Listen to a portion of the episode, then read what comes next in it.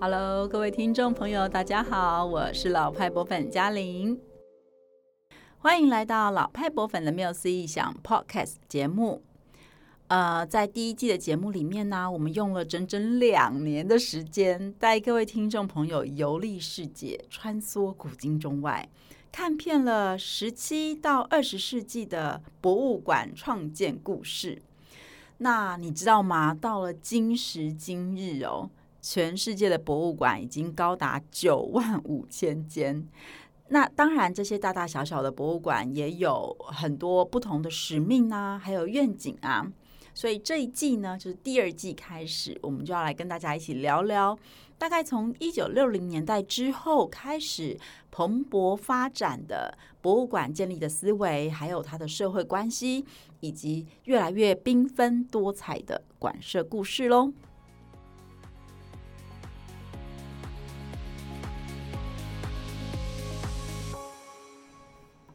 首先呢，我们还是要从这个风起云涌的这个世界局势开始哈，因为博物馆的转变呢，就是跟着世界的脉动息息相关的。所以，我们先从呃一九四五年第二次世界大战结束之后，当时世界还是处于一种动荡不安的状态嘛，从这边开始聊起，好。那一九四七年呢，美国跟苏联两方势力，他们因为意识形态实在是太极端，差异太大了，所以他们开启了一个冷战的时代。美国跟呃其他的民主、崇尚民主主义的国家，就组成了一道就是很铜墙铁木啊，哈，去为了要防堵这个共产主义的渗透，好，那。呃，铁幕围的是两边嘛，对不对？好，所以嗯，我们从民主世界看共产主义国家，觉得他们在铁幕里面，我们在铁幕外面。但其实从他们的角度看，我们也是一样啊。他们可能也觉得自己在外面这样。但无论如何，一直到一九九一年苏联解体，这个冷战时代才算是结束。那在这个中间，当然还有很一系列非常重要的历史事件的发生。比如说，一九四九年东西德各自为政；一九五零年韩战爆发；一九五五年越战爆发；然后一九五四年开始，美国有呃民权运动，哈，希望能够去终结美国长久以来的种族隔离制度，还有种族歧视等等。那在一九六零年代呢，非常多的美国妇女、学生、记者、学者、民权人士走上街头来反越战，提倡爱跟和平。哈，就是我们知道这个嗯，嬉皮时代的开始。哈，那一九六七年，法国有这个高达五十万失业人口哦。呃，在这样的背景之下呢，战后的婴儿潮时期出生的青年，他们对未来充满了不安跟不确定性，加上对于体制的不满，还有对于教育改革的诉求啊，左派势力的影响啊，导致法国有非常非常多非常大的学运，然后很多学校被迫关闭，也触发了九百万的工人罢工，哈，是这个法国史上最严重的。呃，罢工运动也导致政府瘫痪呐，戴高乐总统下台啊。那同年呢，这个捷克斯洛伐克的布拉格之春也震惊了世界，很多抗议青年被坦克还有苏联军人无情的镇压，自由与改革的主张也被迫停止哦。那嗯，在这个六零年代风起云涌的事件里面呢，反文化运动、民权运动、女权运动等等现象，他们引起了涟漪般的效应，哈，就是互相的这个呃影响着，导致这个学术界也开始反思。所以，像是后殖民主义啊、后结构主义、后现代主义这些理论，也不断的被生产出来，哈，可以。呃，我们可以看作是学者对于当时社会，就是呃，当时还有还存在的这个殖民主义、现代主义跟结构主义的一种反动，好，反动的思潮。那后结构主义的代表人物是傅柯，他认为启蒙运动时期所宣传的这个进步思想还有观念，只是为了让当时的人们从混乱中找到秩序，进而形成人的权利。然后这个所谓的现代性啊，是一种强制的力量，它属于控制跟统治的一种形式。所以呢，他主张就是离散结构，哈，就是去结构化，哈，然后还有主张差异性跟多元性。那后殖民主义呢，它主要是批判在殖民统治之下，西方强权对于每一个被殖民地的剥削，还有文化的垄断。那后现代主义则是主张去中心化呀、去精英主义啊，鼓励多元性、跨领域，还有通俗大众化的发展呐、那这些呃理论呢，都深深的影响着当时的像是建筑、文学、艺术等等面向，当然也对于博物馆产业的发展产生了非常非常大的影响力哈。所以读博物馆学也是要对于这些。呃，哲学思考有很多的探索哈。那博物馆呢，从原本具有这个崇高知识殿堂的角色呢，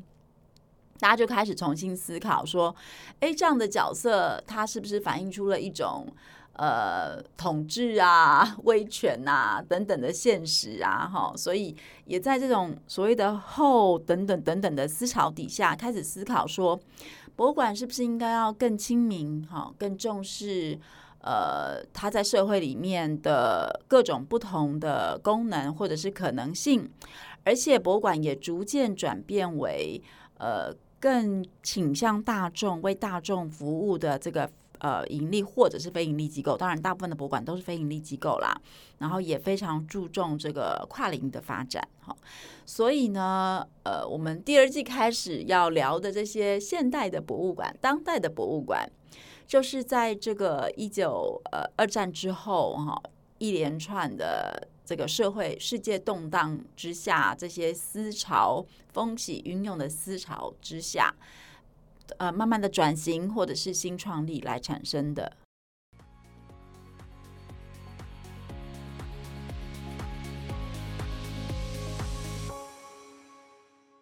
那首先呢，我们要来聊一个大家可能很多人都很熟悉的名词，叫做生态博物馆。呃，我自己接触这个名词呢，当然是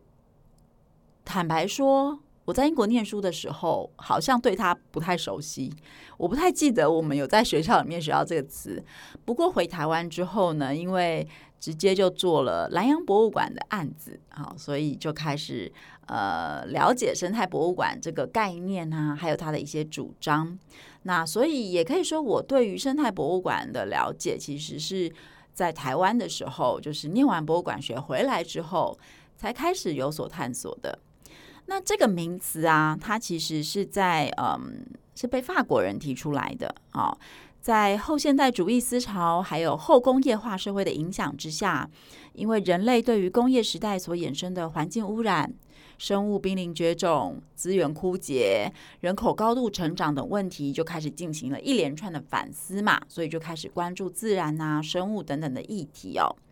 那在一九六零年代呢，法国的中央政府，它为了促进农村地区的经济还有文化发展，曾经提供了非常非常大，就是巨额的资金哦，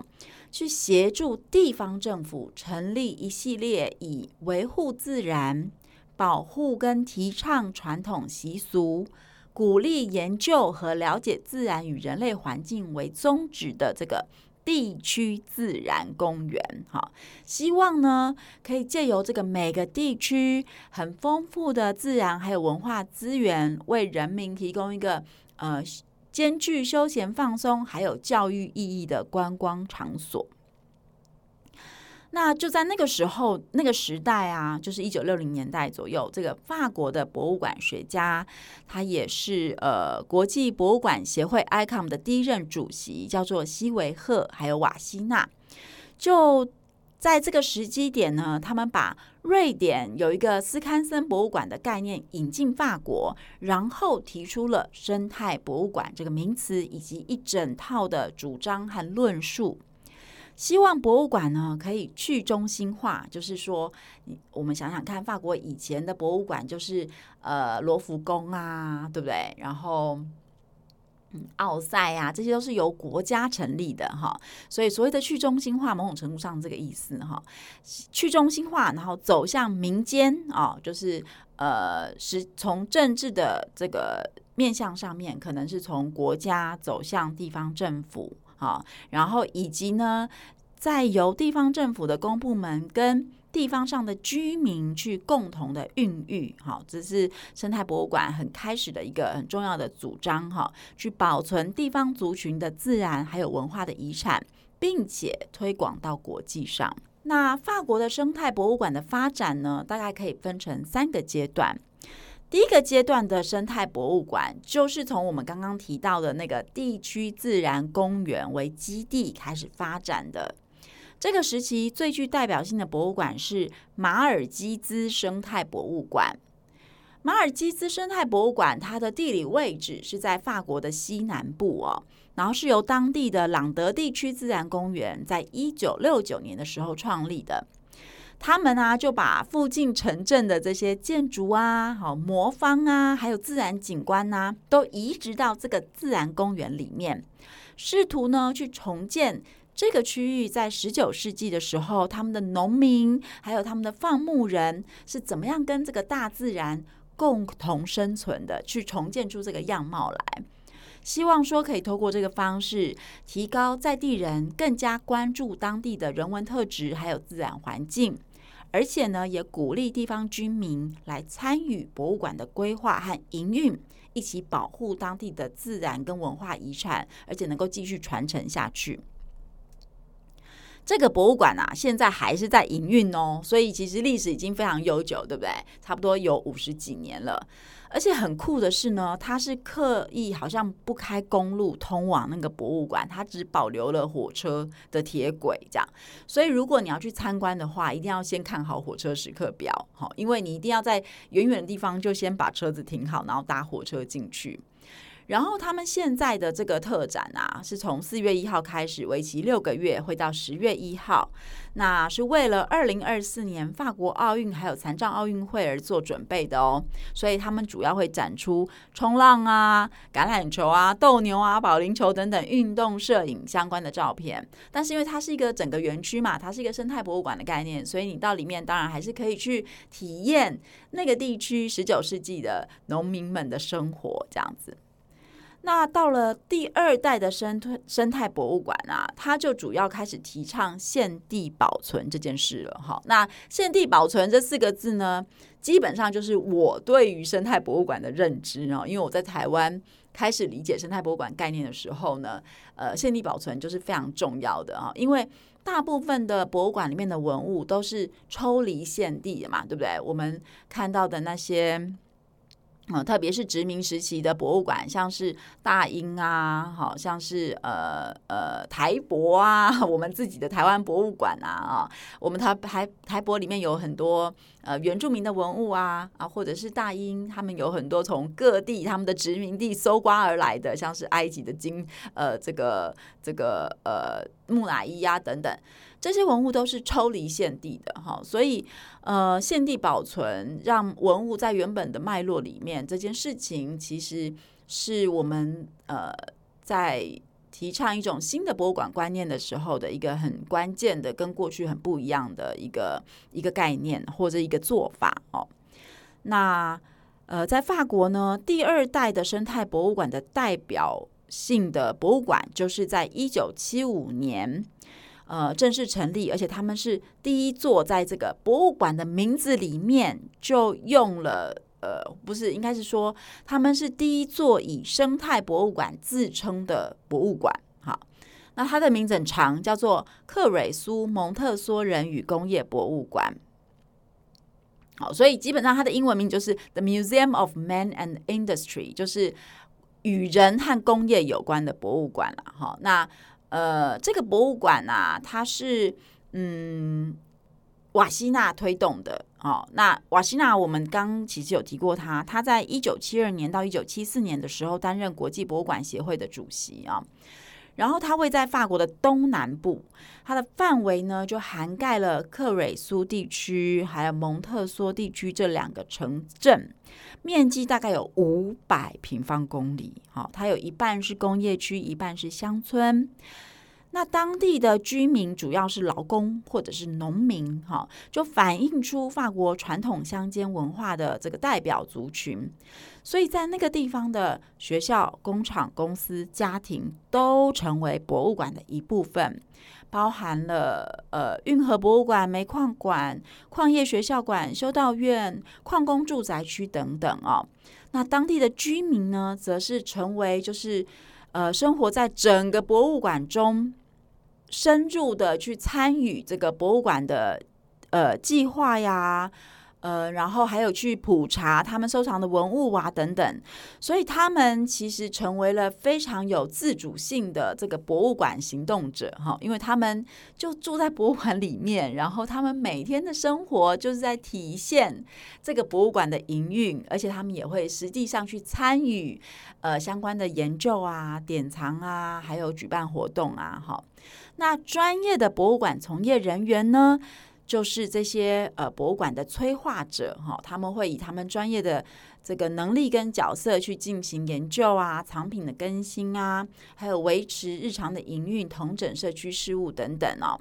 那一直到现在呢，这个生态博物馆也还在运作，而且有很多丰富的活动正在进行当中。好，那接下来我们就要讲到了所谓的第三代哈。那第三代其实我自己觉得是一个，呃，某种程度上呢是慢慢的没落跟转型的一代啦，哈，因为在一九八零年代之后啊，呃，这个西维赫就是 ICOM 的创始首任呃执行呃这个主席。就过世了嘛，也是当初提出呃生态博物馆概念的人，他过世了。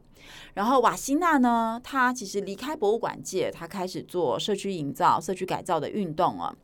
所以生态博物馆这个大论述呢，就慢慢的没落。那当然，因为整个外在的时代也很不一样了。可是啊，还是有新成立的博物馆，他们用生态博物馆就是 Eco Museum 这个字来命名哦。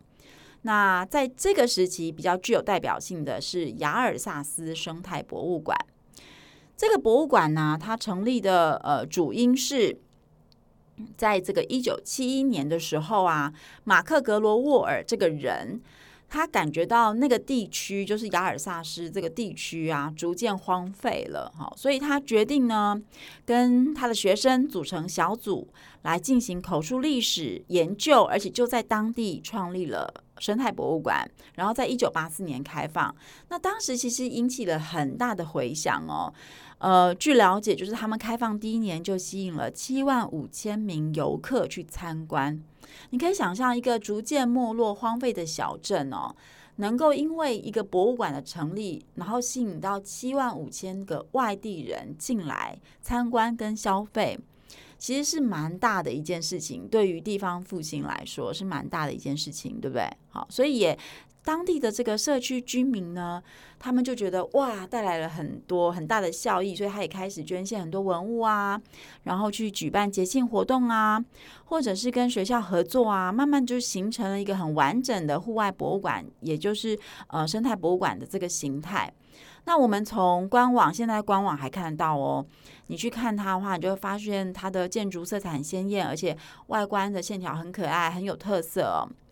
那呃，换句话说，当时其实创造了一个蛮大的成功。可是呢，这个成功呢，很妙的是，它竟然造成了或是引起了其他这种传统博物馆的这个忌惮哈。那所以，其他的博物馆呢，就运用一些手段，让这个亚尔萨斯生态博物馆呢，就是没有办法拿到补助，甚至一度面临了经营危机哦。那在一九九零年代的初期啊，法国政府就把所有这个企业化模式经营管理的生态博物馆都纳入管辖，呃，就是好像是为了要让这个呃生态博物馆它不会对体制里面其他的博物馆造成威胁，哈。那嗯，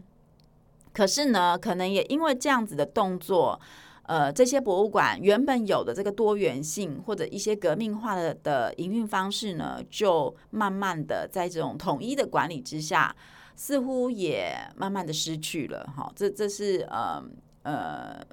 呃，从一个马后炮的状态来看，好像有这样的现象。哈。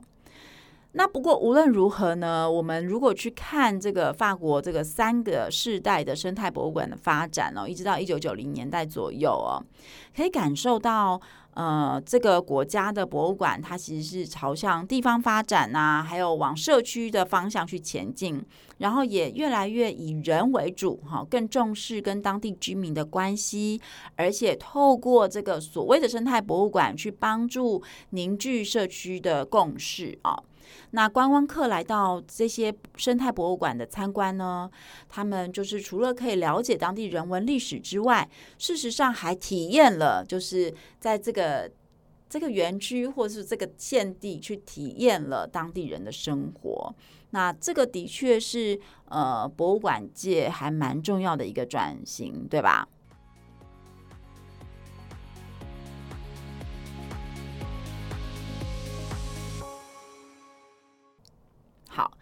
那刚刚我们在聊这个法国提出生态博物馆的概念，还有创立这些博物馆的时候啊，呃，所谓的生态博物馆之父哈西维赫，他其实这个整体的概念是来自于瑞典的斯堪森露天博物馆。好，所以我现在来介绍一下瑞典这个斯堪森露天博物馆了。我觉得呢，它也可以说是我们九族文化村的祖先啦，哈。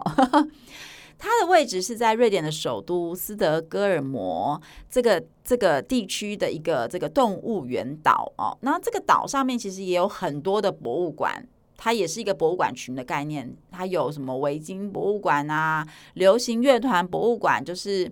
呃阿巴的 museum 哈，还有这个呃海事博物馆、北欧博物馆，还有最知名的瓦萨沉船博物馆哦，我们好像有介绍过。就还有就是，它其实有点像是我们在呃第一季第四十九集介绍的博物馆岛哦，柏林的博物馆岛一样，就是在它在一个很它是一个岛上，然后非常非常密集的博物馆群哦，所以应该是博物馆爱好者们的天堂哦。哦，但我也很想去，但是也还没去啦。那斯堪森露天博物馆，它是在一八九一年成立的，哦，你看非常早，对不对？然后占地大概是七三十万平方公尺，创办人是亚瑟哈兹里乌斯。呃，因为经历了工业发展之后呢，这位创办人亚瑟先生，他记忆中的农村建筑还有传统生活，就慢慢的在都会区就消失了嘛。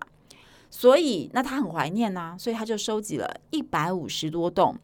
从瑞典各地迁来了代表不同时期、不同文化的传统建筑，例如农舍啊、店铺啊、钟楼啊、风车等等，集中在它的这个露天博物馆里面，去展现出十九世纪市政的完整面貌，还有以前的瑞典民俗生活。那在这个园区里面的工作人员呢，他们每天就会做角色扮演，他们会化身为鞋匠啊、银工匠、面包师傅，还有玻璃工匠，穿着传统的服饰来示范以前的工作方式，就是工业革命以前哈那种传统农农村生活的这个工作方式。那公园里面还有野生动物园，还有很多种，就是从斯堪的纳维亚呃。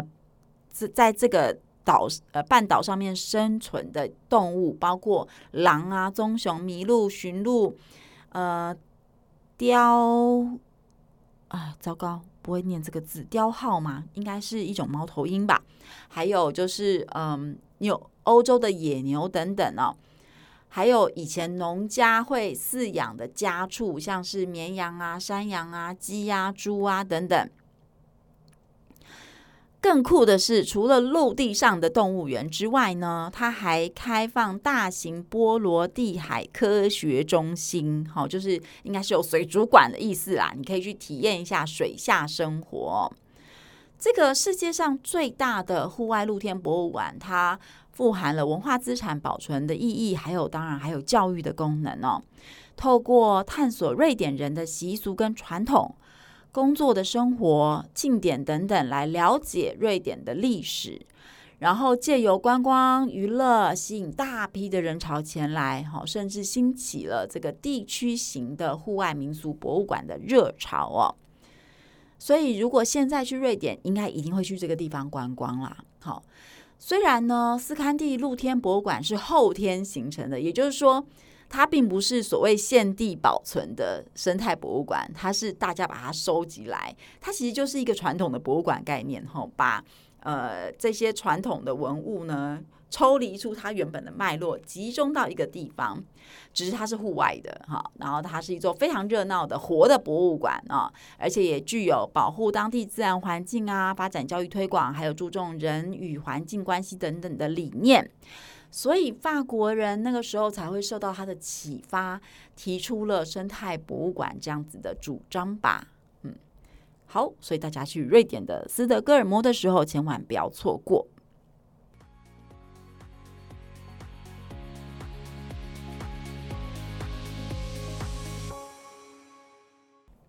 好，今天我们真的介绍很多很精彩的博物馆啊，我都没有去过，好难过，好想去哦。接下来啊，我要来跟大家聊一聊，呃，一个非常非常有名的，在台湾，呃，念生态博物馆。一定会读到的案例就是英国的铁桥谷博物馆。好，那我因为就是大概二十年前就开始阅读生态博物馆案例，所以我一直很想去这个地方，但我每次去英国都没有机会去啊。它是英国很重要的一个工业遗址，然后也是运用工业遗址转型为文化观光景点一个蛮重要的先锋。那我先来跟大家介绍一下这个地方，哈。这个英国铁桥谷博物馆呢，它是位在英国的中部，面积大概是十六平方公里。它最近的城市是伯明翰，好，那 Birmingham 嘛，好，大家都很熟。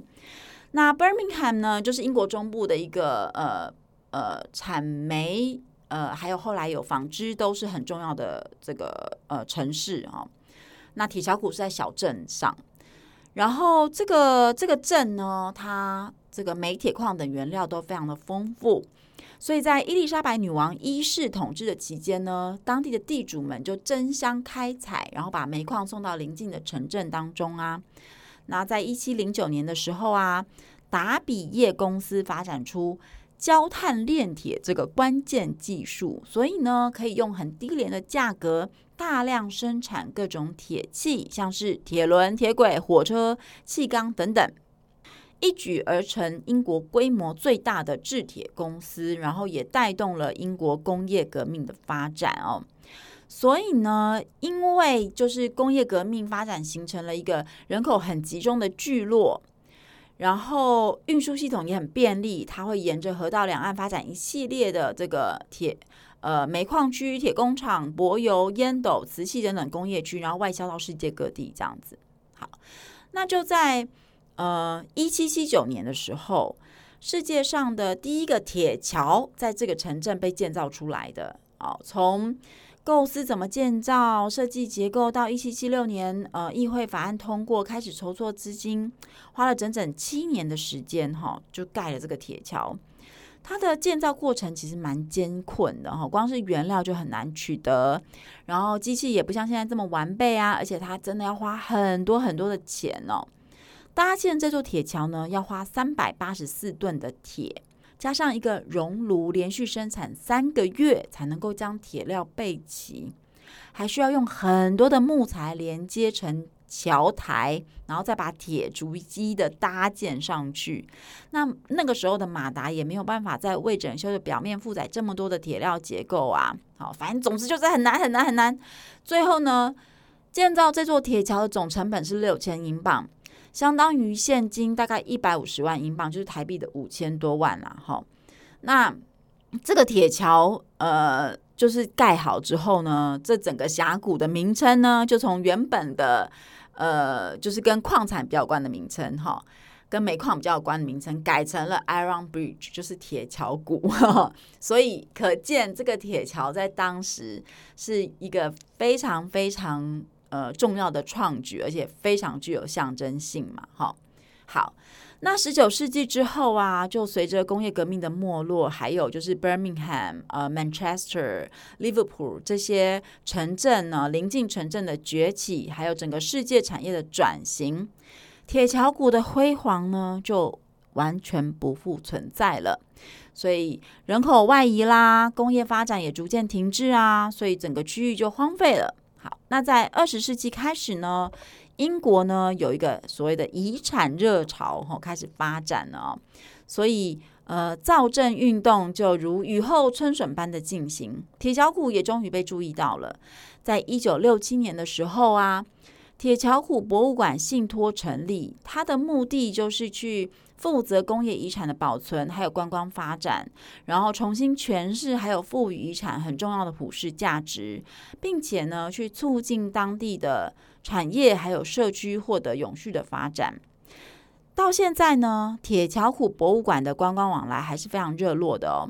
它园区内有十个博物馆，像是铁博物馆、达比之家、铁桥本体、赛文河博物馆、瓷砖博物馆、瓷器博物馆、柏油隧道、烟斗博物馆等等。还有园区里面有非常非常最大的一座布利兹冈户外博物馆哦，它复原了三座十九世纪早期的古风炉，还有机房。然后店员呢就会穿着维多利亚时期的服装，为你解说他们的行业还有他们的工作啊。然后而且你更可以换成以前那种旧钱币来购买那个时代方式制作出来的面包或者是啤酒，所以它完全就是一个体验型的地方哈，就你用想就可以相当相当的有趣，对不对？而且你听完这一切，你就会觉得，哎。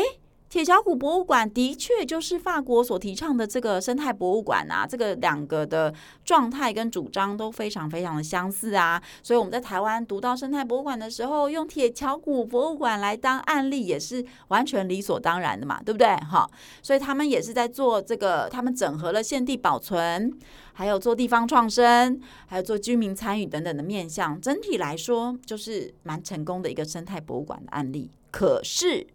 英国人要告诉你，哎，我们不是生态博物馆哦。铁桥谷博物馆的执行长、还有董事长、还有国家信托的代表人都曾经说过，哈，这个呃，法国生态博物馆的概念呢，对于重视经验还有实用主义的英国人来说，实在太模糊、太抽象了。因而且呢，铁桥谷博物馆是被定义为全国性的博物馆，而不是社区型的博物馆。哈，因为法国在提倡生态博物馆的时候，他其实还很强调社区化这件事情啊。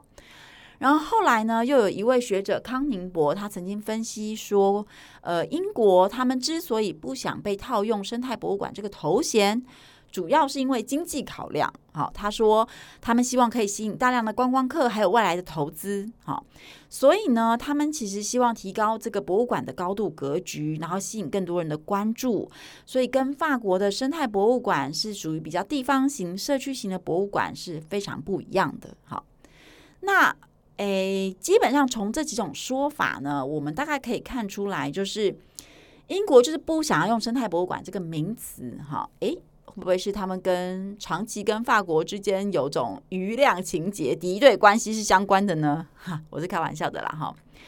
不过虽然不使用，但是在呃实物的操作面上有很多相似点嘛，对不对？好，那因为其实两个国家就整个欧洲的这个社会发展，其实也有很多的相似之处啦，因为他们其实都在反映一个现实，就是。一九七零年代之后呢，就是这个后工业化时期，英国也有越来越多人觉得工业革命带来的环境破坏跟以往乡村美好的时光不复存在，所以有很多人提倡这个回归土地嘛。那英国政府呢，也组成了国家信托基金会来保存跟维护这个每个地方的森林啊、农地呀、考古遗迹啊、自然保留区啊、村落、老旧工厂、交通工具等等。但是呢，英国就是不把这样的风潮叫做生态博物馆，他们通常是以露天博物馆或者民俗博物馆的方式来称呼它，包含了英国的铁桥谷博物馆啊，呃，毕密许北英格兰户外博物馆啊等等。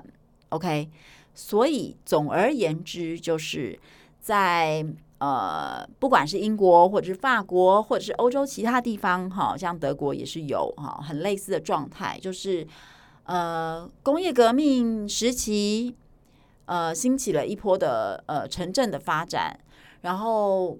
随着这个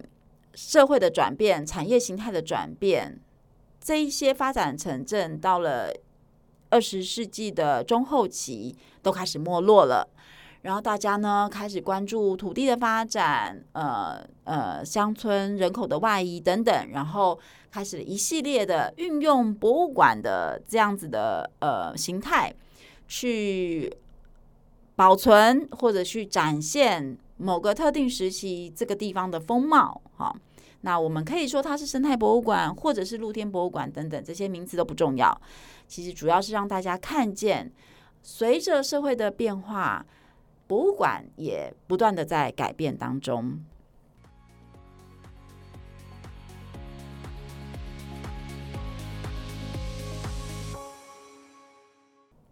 在我们这一集里面呢，我们就介绍了一九五零年代到九零年代博物馆的发展，还有各种思潮是怎么样影响这个博物馆产业的。好。比如说，一九六零年代啊，美国的民权运动兴起，哈，所以博物馆的理论跟实践就逐渐改变，形成了社区博物馆学，去更重视美国当地原住民的族群，还有非裔族群的文化。然后，一九零七零年代，法国呃生态博物馆的概念，其实也是在跟美国也在互相呼应嘛，哈。不过，因为美国跟欧洲还是很不一样的，就是第一个，他们没有经过第一。呃，十七到十九世纪的工业化，好，第二个就是他们有原住民这件事情哦。那但在欧洲呢，就有所谓的生态博物馆呐、或者是瑞典这个斯堪森博物馆呐、然后然后又有英国的呃这些这些呃露天博物馆的发展嘛，哈。那在一九八零年代之后啊，博物馆界也提出了新博物馆学呃的概念，去强调博物馆的社会性。好，去呃，在新博物馆学这样的概念底下呢，博物馆就越来越追求呃更贴近大众啊、然后或者是谈人类学的议题呀、民族学的议题呀等等的，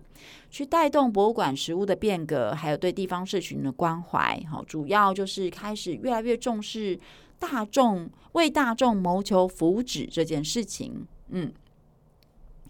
那这些概念呢，在台湾的实践呢，呃，我们就知道有呃张玉腾老师是非常非常重要的这些观念的同真者哈。那他也是我们台湾第一位博物馆学的博士哈，是我们的大学长这样子，所以。呃，他也出了很多的书，或者是在实际上的博物馆营运的实践当中呢，去提倡这些理念哦，包括了由下而上的这个地方的博物馆的形态啊，由外而内的这个经营方式啊，更重视多元性啊，社区的多样性等等小叙事啊，好，那它的营运方针呢，也从以物为主哈，传统的博物馆我们提到的这种。呃，所谓的现代博物馆的兴起，它其实是从 Curiosity Box 嘛，对不对？就是从这个收集癖开始的哈。我们以前重视的是典藏品，转变为以人为主哈。我们越来越重视博物馆跟社区的关系，哈，生活在博物馆周遭的人或者博物馆里面的人，和博物馆之间发生什么样的互动。而且也从过去导向，哈，从怀旧导向转变为现在或者是未来导向，而且也跟台湾的后来从呃九零年代开始发展的社区总体营造运动结合得很紧密啊。